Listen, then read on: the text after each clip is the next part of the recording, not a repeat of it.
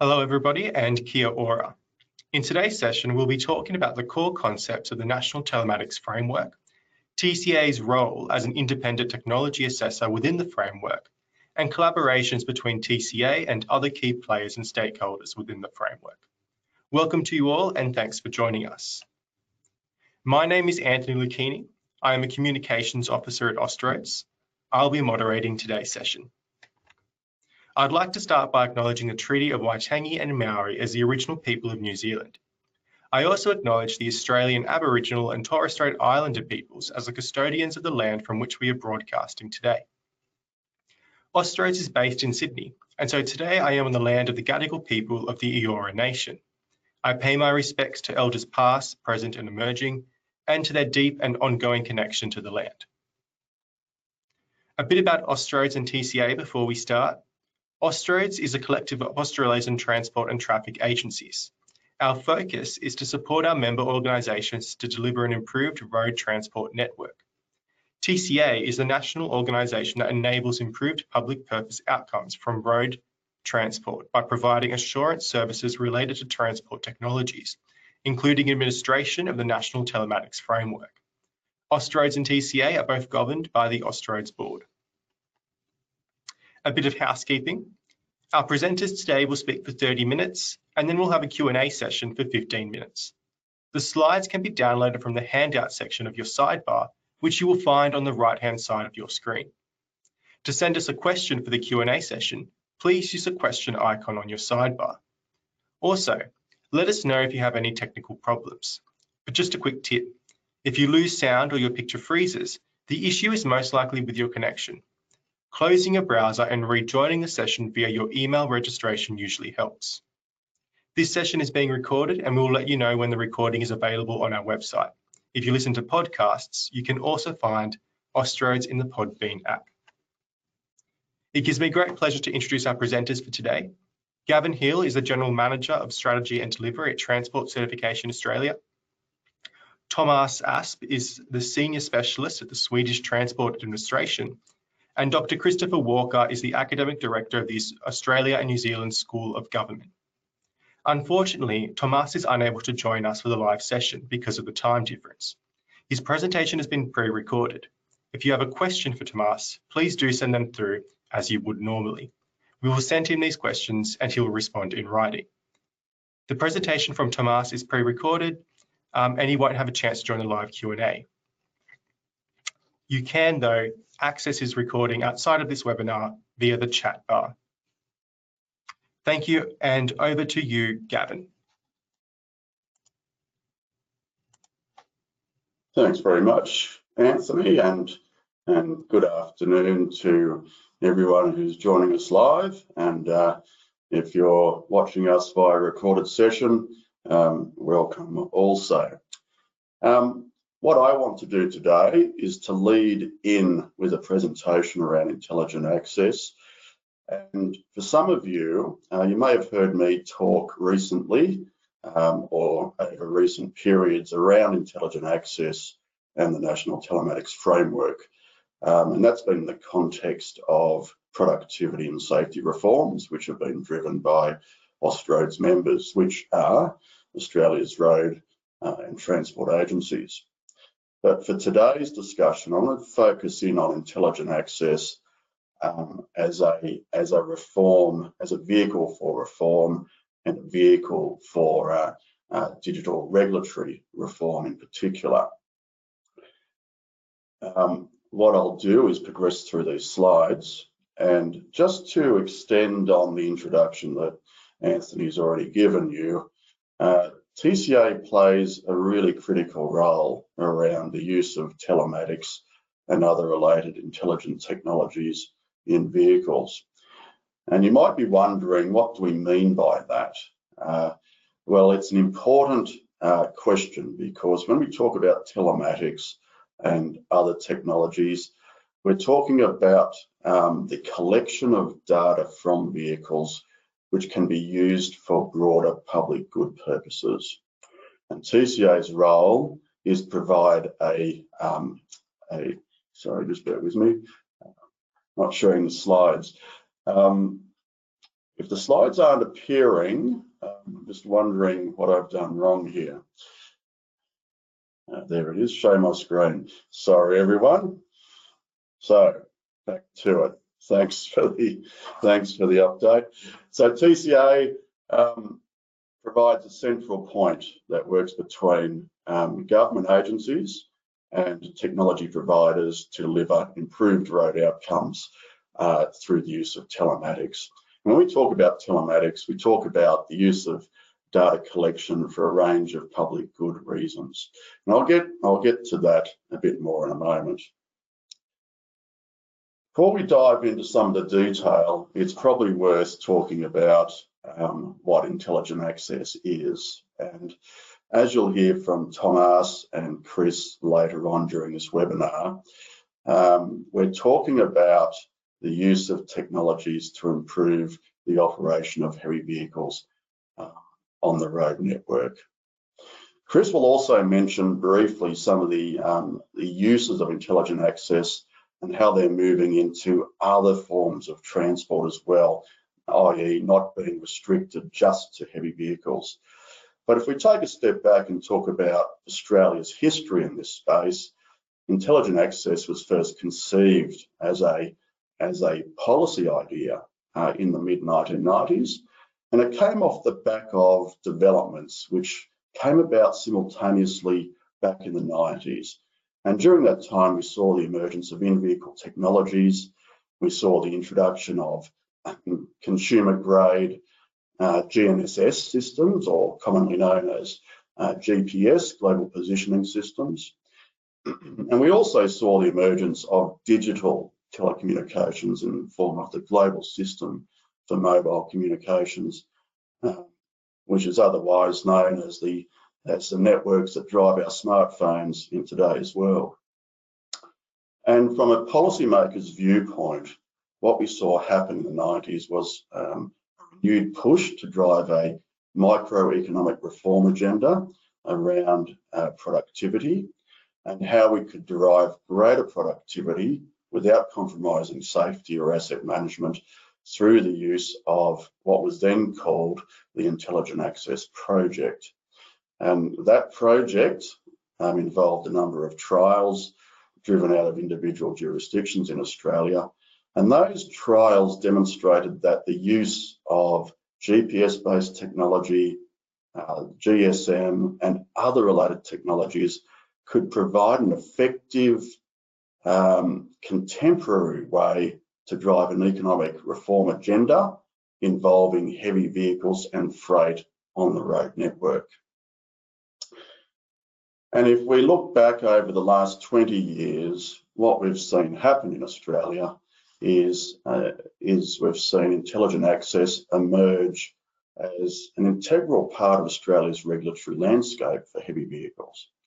And it's enabled Austroads members the road and transport agencies around the country to change and optimise the way that they use the road network um, and how heavy vehicles can be increased, can benefit from increased productivity and efficiency um, to manage our growing freight task.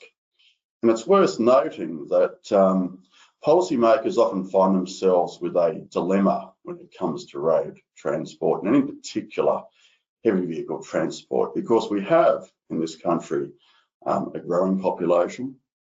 We've got a growing freight task based on consumer demand. And we've also got on top of that um, um, a, a, big wide country known as Australia and a distributed um, uh, geography of cities and, and urban centres with with a range of different population sizes across the country, which need to be serviced by heavy vehicles. So the more we can do to improve the effectiveness of heavy vehicle transport in this country, the more economic prosperous we can be and uh, the more effective we can manage the road networks across this uh, country of Australia. And as an extension of that thinking, we've seen intelligent access move from what was originally conceived as a compliance-based use of telematics to productivity enabling applications of intelligent access. which are often referred to as the telematics monitoring application, or TMA for short, um, as well as the road infrastructure management application. And what this demonstrates is that intelligent access in itself um, continues to evolve and reform based on the needs of Australia's road agencies, but also based on the needs of the community. And as an adjunct to those variations and that evolution of intelligent access that we've seen, um, we've also got um, additional types of data now being collected through uh, intelligent access reforms in Australia. And that includes things like smart onboard mass. Uh, smart OBM, very quickly, allows us not just to monitor the movement of vehicles, it allows us to capture the mass of vehicles and the weight they're carrying. And from that, we can also derive the configuration of those vehicles uh, in which they're moving across the road network. So as you can see, this is a, a, a revolution, if you like, in the way that heavy vehicle regulation is managed. And it is a form of digital regulation, which Chris will, will talk about uh, further. Uh, without going into too much detail for now, these different applications of intelligent access um, are summarised on this slide. And I, time doesn't permit me today to talk about the key differences. But what you can focus in on during today's webinar is the yellow uh, section down the bottom of that table. And it highlights that intelligent access can play a whole range of different use cases all the way from road use planning and analysis, all the way up to higher risk activities that might require the use of telematics data to be used for compliance and enforcement purposes. So we have a growth and the breadth of use cases which are taking place through intelligent access. And this is a really important journey that Australia is on. And it demonstrates how over the last 20 years, going back all the way to the mid 90s, how this thinking around intelligent access has continued to evolve.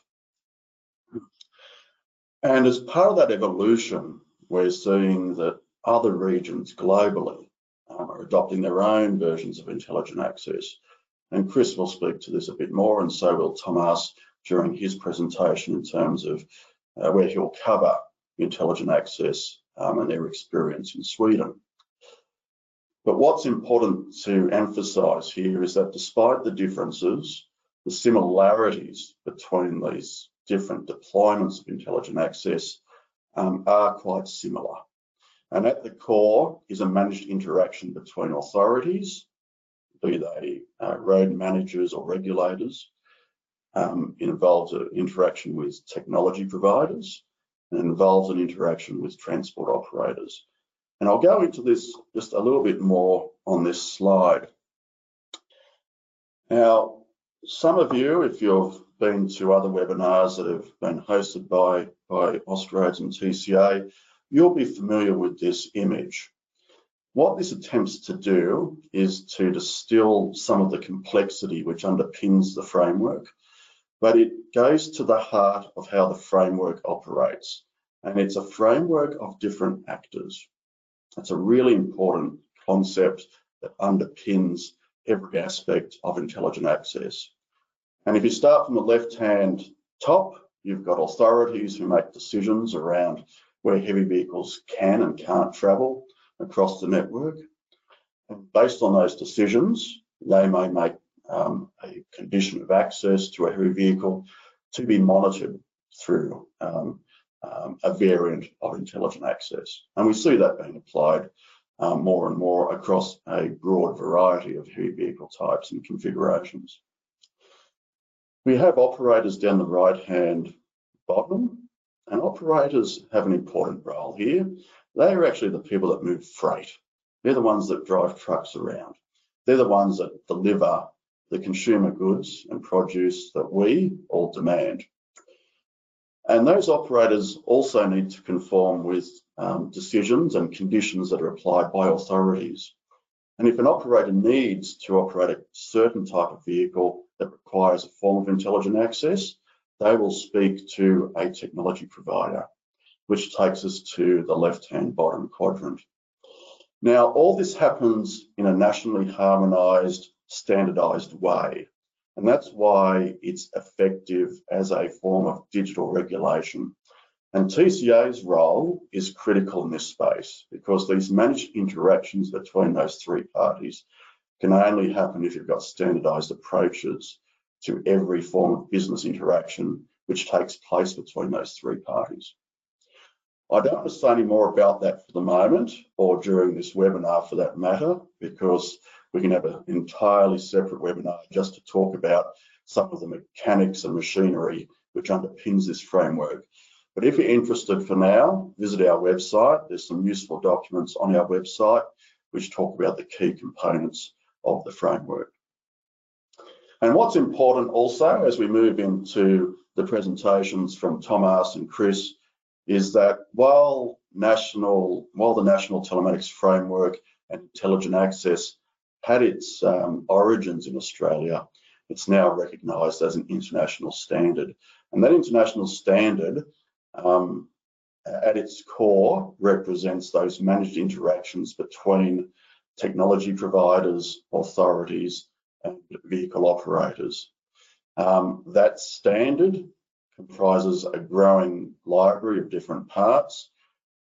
And besides intelligent access and besides productivity and safety, there are a whole raft of different applications that leverage these concepts which underpin our understanding in Australia of intelligent access. Now, Chris is going to talk a bit more about creating public value um, through digital regulation. And I just wanted to share this slide with, with you today to highlight how public value is created through a managed interaction of different parties. And what we've got here are just some of the examples between road agencies, regulators, the transport industry, the technology industry, and vehicle and trailer manufacturers, and how they all come together as a participant or an actor in the framework to derive improved public outcomes through intelligent access when it comes to productivity, safety, and increasingly um, environmental outcomes. And that managed interaction enables us to put higher productivity vehicles on the road. And what we've got here, and this is my final slide, just some examples of the kinds of vehicles that road agencies and regulators have been able to accommodate on Australia's road network, which would not have otherwise been possible without this form of digital regulation. And we're quite proud as, as Australians to, um, to have led the way in this form of digital regulation, which is now um, inspiring other regions across the, across the globe to adopt similar use cases and applications of intelligent access. So I'll leave it there uh, for today's webinar. Um, I'll hand over to Chris, sorry, to Thomas, sorry, who will be next up with his pre-recorded video from Sweden. And um, I will join you all at the Q&A session at the end of the webinar. Thank you.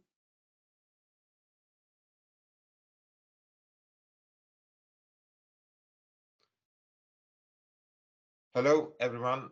My name is Thomas Asp, and I work at the Swedish Transport Administration. And first, I would like to thanks for let, having the opportunity to speak here about understanding the Swedish model of intelligent access.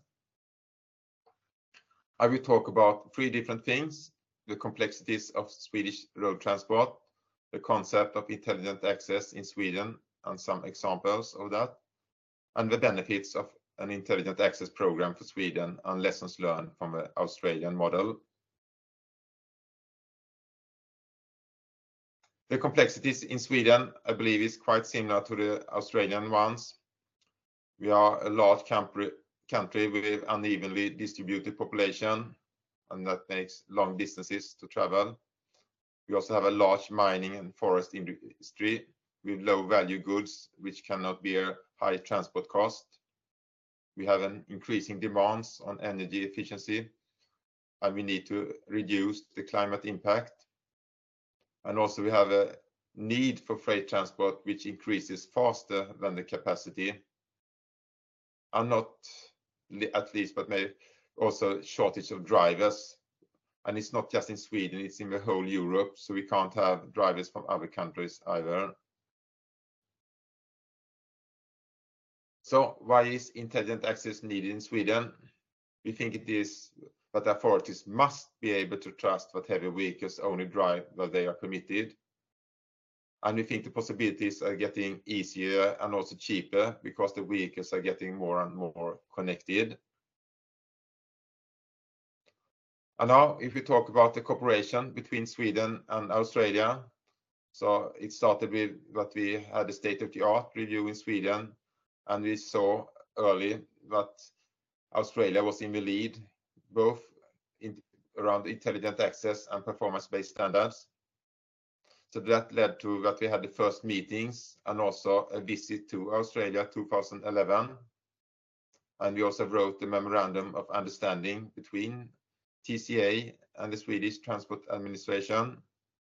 And the uh, big thing we got through this was that they had a test, a three-year test with Intelligent Access Program in Sweden, which included TCA as a back office, Transtech, and nowadays Teletrac Navman as a service provider, and Sweden, as we said, a seventh state of Australia. We have also after that have ongoing discussions, also including the work with something called CEDR. It's an organization between all the road authorities in Europe. So we have webinars together and also papers to conferences. So what have we done more about intelligent access in Sweden? We evaluated this IAP test and we saw it, oh, it was a little bit too complicated to introduce in the beginning in Sweden. So we had a project with a light version of IAP that we first specified requirements and then we have a project with pilots that we tested these requirements. And this has been as a platform for the further work around intelligent access in Sweden. So now we have three ongoing projects, which I will talk a little bit more about later. It's high capacity transport in cities. It is allowing higher weights when the ground is frozen. And it is digital dispenses for abnormal transports. But before I go further to that, I will also say something about what we thought could be the framework for intelligent access and oh, high capacity transport vehicle reforms. And we found four important parts. First, that the roads, bridges, and streets are adapted to allow these vehicles. You need to have performance and technical specification for these vehicles. You also need requirements operating these high capacity vehicles on the road networks specified for these vehicles. And we call it access schemes and compliance assurance schemes. I don't have time to go into that now. And we also needed a legal, institutional, and telematics framework for the above mentioned parts. Now we say something about this example project. The first one in cities, it is what we thought that we needed more efficient and also environmentally friendly transport of building materials in cities. So in the pilot, we designed new optimized tracks and new concepts. We connected not just tracks, but also roads and bridges. The challenge, as always, is the risk that these heavier vehicles may leave the permitted route or driving too fast or something. So we used intelligent access control, including geofencing of the routes and also speed. Excuse me. And next one is about intelligent access for frozen roads. In Sweden, especially in north of Sweden, the roads are frozen up to half of the year. And when it is frozen, they can have much higher weight. So in this test, we are allowing 74 ton tracks instead of 64 ton. But the challenge is that the bridges are not having higher bearing capacity when they are frozen. So with the help of geofencing, we reduce the speed on the bridges because when you have reduced speed, they can have higher weight. And this means that we all involved vehicles need to track the routes and also collect the weight. The last example is about abnormal transports, and I will not talk about this slide in detail, but it's just showing how the system is working. We have in green, different organizations, we call it.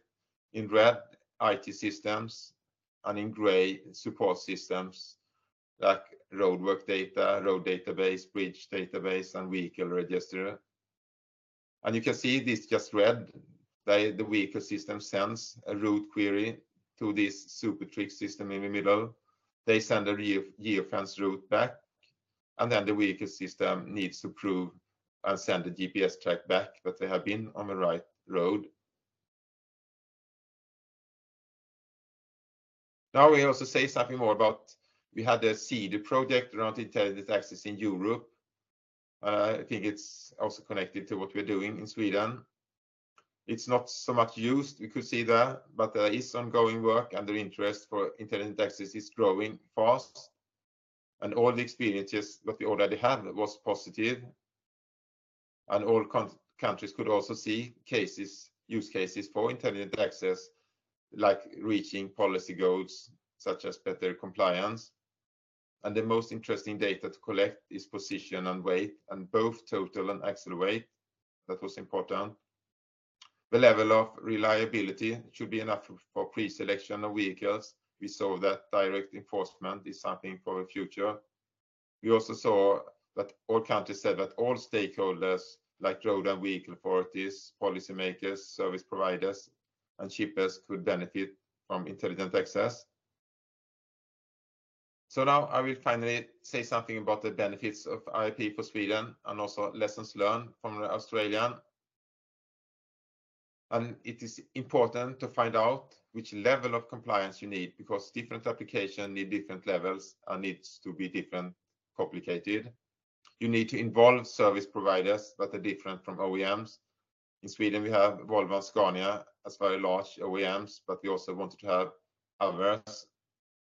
We need to find out how to collect vehicle data, and here is EU regulations a challenge, especially something called GDPR, but most important, it is this, but it made us aware of all the possibilities with the concept of IAP and PBS. So here we are very grateful to Australia, and especially TCA, for all the work and all the time they have spent learning and introducing things to Sweden.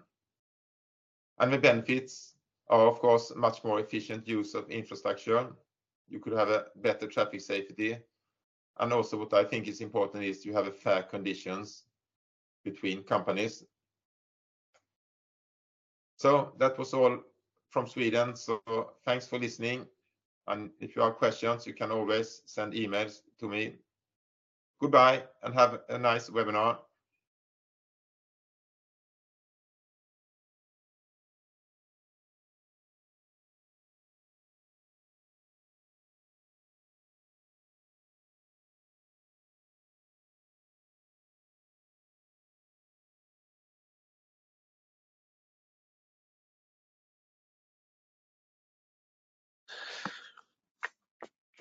Right. Uh, thanks, Tomas, and thanks, Gavin. Um, g'day, everyone, and kia to those from New Zealand who are joining us. Uh, so I'm Chris Walker, and I'm going to present on the social network analysis that we did of the transfer of the policy ID from Australia to Sweden.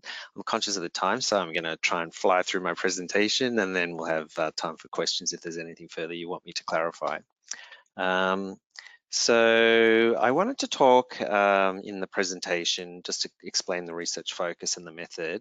And um, I'll sh show you um, some sociograms, which are kind of network maps, maps that we developed about different policy actors in the IAP uh, and in the Swedish context as well, and then talk about how that helps us both in understanding policy issues, but what might it mean for road transport agencies um, who have an interest in trying to implement and develop uh, intelligent access, like uh, the example that Tomas just presented. So we're looking, we're very interested as myself and Alex, my Alex Millis, my colleague who worked on this project. Um, our focus is on um, researching regulation in the heavy vehicle industry and um, we're particularly interested in policy issues and we want to use social network analysis. One of the interesting issues for the Intelligent Access Project is that um, you know, 12 years ago when Australia introduced, like Gavin said, data um, and electronic tracking as a way to monitor the performance of the industry. This was incredibly innovative. And you think of now, you know, the way we talk about data and things, uh, it's kind of a generally accepted mode of regulation. But 12 years ago, using digital systems to regulate was incredibly innovative. So there's a high level of interest in the Australian uh, framework. And part of that's got to do with just the high level of efficiency and innovation that is happening in the Australian sector and I expect most people here are familiar with that. Um, and so, as Thomas said, there's been a long history of interest from Sweden uh, in looking at the program, and we were interested to do a social network kind of uh, assessment of that to see what that reveals. And social network analysis looks at the relationship between different actors in a particular policy area. You try to plot those relationships and get a sense of the level of interaction between actors, uh, and then you generate sociograms. And so the next couple of slides I've got present some of the diagrams that we prepared that uh, give us a representation of what's happening both in Australia and between Australia and New Zealand. And then the critical issue is what does that tell us in terms of understanding how policy ideas and regulatory models like the intelligent access uh, operate, uh, how we you might be strategic as a regulator um, uh, in terms of understanding what you might need to do to lift the effectiveness of the program, or in the cases of some of the European countries we've worked with, what they need to do uh, to try and make it operate effectively in their context.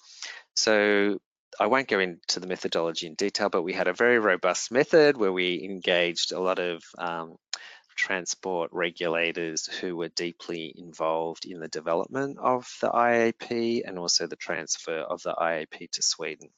And from those discussions, we developed uh, spreadsheets where we were asking them questions about who they were engaging with and whether those actors were engaging with other participants in the process. And um, if you're doing social network research, you can use, uh, there's a range of software that you can use to generate sociograms. So this diagram that's on the screen now shows you the intelligent access network for Australia based on our interviews and the data we collected. It doesn't have vehicle operators because there's thousands of vehicle operators. So if we added those, the diagram would become completely um, illegible. But it does give you a sense of sort of the key players and the interaction they have. And what we see in regard to the IAP, it's a very kind of dispersed policy with high levels of interaction between multiple participants. So we've got transport agencies. You would, Gavin said at you know the beginning, he said there were um, authorities, providers, and operators. And you can see here that there's a high level of interaction between all those participants. And the network analysis is effective in giving us a sense of an understanding of that dynamics. So what's happening here is we can um, do change the measure to look at degree centrality and the, what that tells us is the larger the icon, the more, um, the higher the number of interactions with other participants in the network. And you can see here with when we uh, look at degree centrality that um, TCA is obviously the largest uh, participant, um, but road authorities are also highly well represented. And then we also have a range of private telematic providers who are both liaising with road providers, uh, road authorities, as well as TCA, and also with other uh, participants and agencies and organizations have an interest. So this tells us, quite interestingly, that the, the, the regulatory program is highly dependent on multiple players to be effective. It's not dependent on one.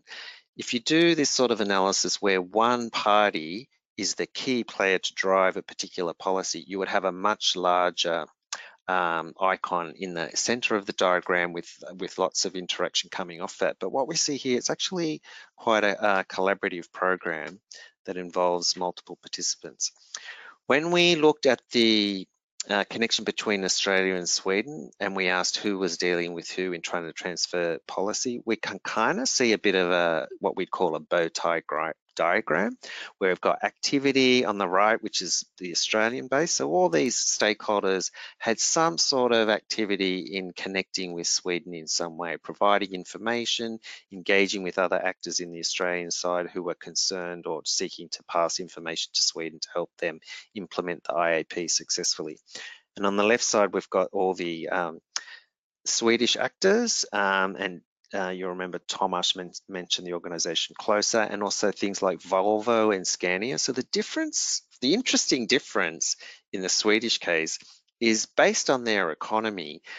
The heavy vehicle manufacturers, Volvo and Scania, are quite dominant in policy around heavy vehicles. And so you see a high level of participation of private actors like these firms playing a stronger role in policy debate and discussion than you might see in the Australian context.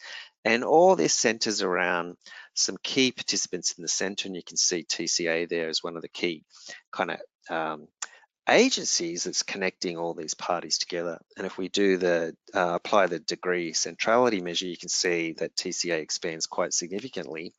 But also we have a private uh, telematic provider, Teletrac Navman, who Thomas had in his slides.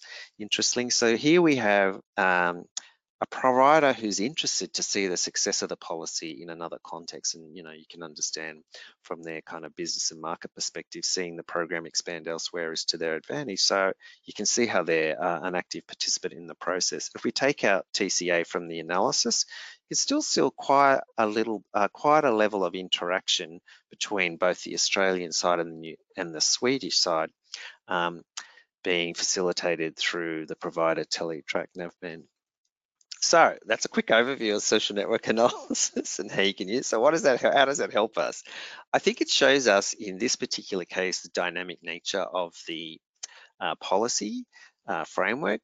We also learned that um, it's not kind of centralized around one particular body. Um, and we kind of see, particularly from the Australian network, that TCA is a very influential party in understanding and shaping how IAP might develop and operate, but it's not the sole determining agency. We could see in those diagrams that were the, there were other uh, influential agencies and kind of that help assist in setting both the limits and what's possible with, T, uh, with IAP. Um, when we presented these diagrams to uh, transport authorities in Europe, they were particularly interested in the dynamics between actors because the, the New South Wales or the Australian representation of uh, the IAP network gives a sense to them of how it might work in Europe and what they might have to constitute to have an effective um, structure. And so one of the things that we found when we were speaking to a number of European countries, the trialing that they were doing, so Sweden was doing a trial and it was predominantly around almost replicating the model. But there were other um, trials going on in, Italy, uh, the Netherlands, across Europe. And one of the interesting things, for example, the Netherlands, they were very interested in trialing the program, but with a private provider and understanding the working relationship because historically in their regulatory framework, it's the government agencies regulating the industry. But here's a model using technology and third parties in a way that's quite unique. And so we see kind of different interests from different states about how they would design and construct the regulatory model. And this sort of analysis uh, assists them in seeing the picture of the whole program and who's involved and how they might interact. So our publication uh, that Alex and I produced on the issue is there on the slides. So if anyone's interested, you can have a look at that. And um, Gavin, myself, and Tomas, and a number of other colleagues have also um, published papers through the Heavy Vehicle HVTT Conference Network that looks at how this works across Europe as well. And if you're interested, I really encourage you to look that up, or we can provide one for you. So I might stop there, Anthony, and uh, we can go for questions if you like.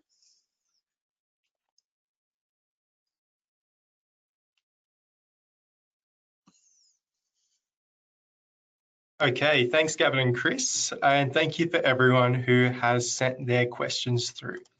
We do have quite a few. So um, Gavin, I'll start with you. Um, do you see a role for the toll network operators like Transurban, the technology used by them and technology uh, and technology supported through the service providers? Um, thanks, Anthony. Look, uh, it's a good question. I think the short answer is yes. Um, and I say that because the, the innovation around intelligent access is actually not so much around the technology, it's around the operating model. And, and in saying that, intelligent access and the National Telematics Framework and the, and the associated ISO standard is all about the relationships between those different actors. So if we talk about the role of toll road operators and technology providers, then we're talking about a relationship between actors. And there's no reason why that relationship can't be established, or if it already exists, why it can't be leveraged um, for the purposes of intelligent access. And, and this goes to the heart of the evolution of the framework because it is an elastic framework in the sense that it changes over time based on different needs. And as other stakeholders move into this environment, then it can adapt organically to those different stakeholders and actors. So yes, the, the question is yes, and um, we'd be keen to, to talk further um, on that point um, after the webinar. Yeah, thank you. Um, so, Gavin, can you provide some clarity uh, to what is happening with intelligent access in Australia? Um, it seems to many to be winding down here, whilst at the same time in other regions it's taking off or seems to be taking off. So this is a really important question um, as well, and what I, will answer it by explaining that uh, road agencies in Australia are transitioning from the traditional use of the Intelligent Access Program, which if you go back to my slides earlier in the webinar, we were talking about the Intelligent Access Program as the first variant or first example of intelligent access in this country. Now, we're seeing a winding down of the Intelligent Access Program, but we're seeing a rapid increase in the adoption of the telematics monitoring application and the road infrastructure management application, as well as the use of smart onboard maps. So these are different variants of intelligent access. Um, in totality, we've never seen a stronger level of growth in intelligent access in Australia. And we we continue to see month on month an increase in the number of vehicles and transport operators that are moving into the framework. Um, and if I can just pick up Anthony just on a point that Thomas made during his presentation, he talked about different levels of intelligent access and different use cases. Um, this is what we're talking about here in Australia. The evolution of thinking around intelligent access has moved beyond the use of telematics for strict compliance and enforcement purposes, and it's moved towards an enabler of productivity, safety, and environmental reforms. Great, thank you, Gavin. Uh, Chris, I'll jump over to you for this one. So um, someone's written in asking, uh, can you provide us with some examples of how other countries and regions are managing intelligent access on their road networks? Yes, thank you for that. Thanks for the question. Um, so we've heard from Sweden um, and it is varied across Europe, but there's high levels of interest. So some of the applications that I'm aware of, so in the Netherlands, they commenced a pilot in uh, 2022. I'm not sure if it's complete yet, but that pilot was working with a few vehicles and the telematic provider that I mentioned, uh, and they were trying to test the model. So they were interested in uh, a small number of uh, freight vehicles. They were testing sort of how they could monitor infrastructure, but also the, how the relationship would work. Uh, in Estonia, they have a similar thing to what Thomas mentioned about frozen roads. Uh, and basically with climate change, they're noticing the period of frozen roads to carry extra weight is contracting. So they're trying to have an intelligent system that monitors that season.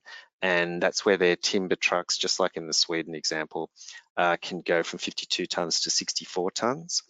Um, You've got um, a whole range of, uh, in Italy, they're using intelligent access for dangerous goods vehicles. Um, and trying to monitor their performance there. And they've got another pilot that I'm aware of that's looking at kind of connecting the vehicle with um, time slotting it into um, arrival time at uh, docks and things like that for deliveries. So that's pretty commercial, I think, in terms of um, logistics. But the main thing to note in the European context, they're both interested in efficiency, but they're interested in productivity connected to greenhouse gas uh, reductions. So Europe has a 30% commitment to reduce greenhouse gas emissions from the transport sector by 2030.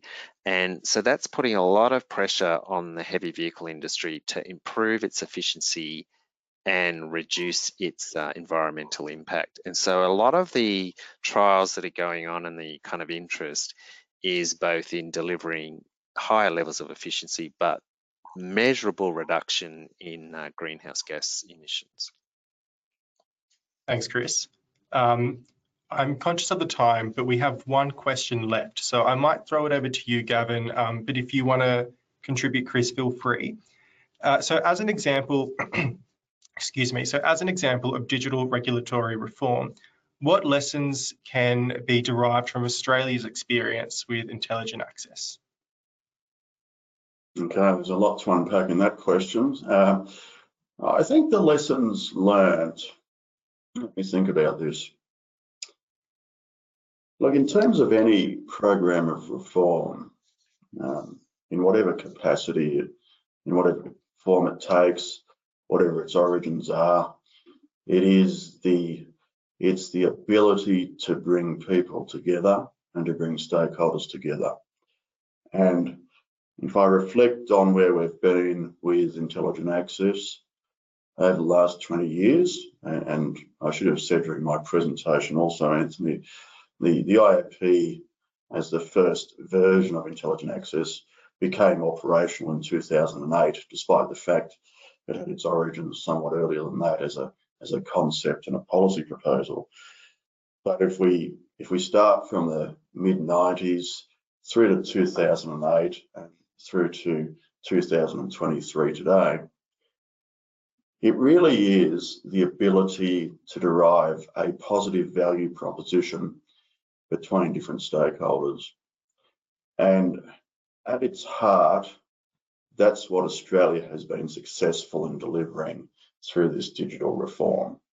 Um, we've been able to deliver improved outcomes um, on the road network by enabling productivity reforms that benefit the transport industry.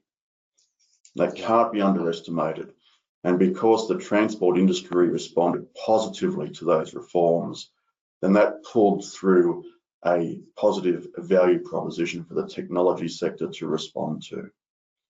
Hmm. And this is a critical aspect of implementation of major reforms. It's the ability to derive a positive value proposition for a collection of stakeholders who are involved in that reform. And we've often said to other regions globally, unless you get the magic ingredients right, it's very difficult to launch intelligent access. And if you can't tick the box and say that every actor in the in the environment has derived some kind of positive value out of the proposal, then you need to go back again and tweak the way that you're proposing the policy reform. And I think that's the lesson learned we often, know, we often talk to other regions around their attempts to to shift and implement intelligent access in their region. And often they just haven't quite got the policy settings right. And if you don't have them right, then you're not moving off from a solid foundation. Um, but I'd welcome Anthony and Chris's views on, on that question as well. Yeah, thanks, Gav. Um, just very quickly, Anthony, um, I think there's a couple of things for regulatory reform. The first one is like digitization in this context shows you that regulatory uh, reach can be actually quite extensive. So Gavin showed you some of those really innovative vehicles and they're all in isolated locations. So you can kind of better effectively regulate in new environments that maybe historically we couldn't when we had guys on the side of the road. Um, in terms of regulatory flexibility, it really shows you that you can kind of adapt regulation to kind of diversity of needs in industry. So even like Tomash's example, timber trucks on frozen roads. It's a very kind of precise industry with a particular need. In the Australian context, long kind of road extensive, you know, super long vehicles that are around mining and things like that. Some of those issues are about regulating for speed, for weight, for location. So high levels of regulatory flexibility. And um, the third thing is about partnerships. So suddenly regulation is engaging more participants in the regulatory task. So we've got third party providers who are doing the kind of providing the tech, working with industry, highly flexible, responsible, responsive to industry needs and fully aware of what how industry works. This is one aspect of their work, of a range of work they do with industry. And so the regulator is really stepping back and kind of got the macro picture about what they want from compliance and the technology about making that effective is being handled by a range of participants who know that well and are responsive to industry needs. Thanks, Chris, and thanks, Gavin, for that. Um, I just have a few slides before we finish up the webinar for today. So we have a variety of sessions coming up that you might be interested in. Uh, for more information on these sessions and to register, please visit our website. The link is below. After we close out today's session, a questionnaire will pop up on your screen. Uh, please take a minute to send us your feedback. It really helps us to know what you liked or didn't like about the session and what suggestions you have for our future webinars. Once again, today's session is being recorded and we will send you the link to the recording when it is published on our website. Thanks everyone, stay safe and well and enjoy the rest of your day. Thanks everyone. Thanks Anthony. Thanks, Anthony.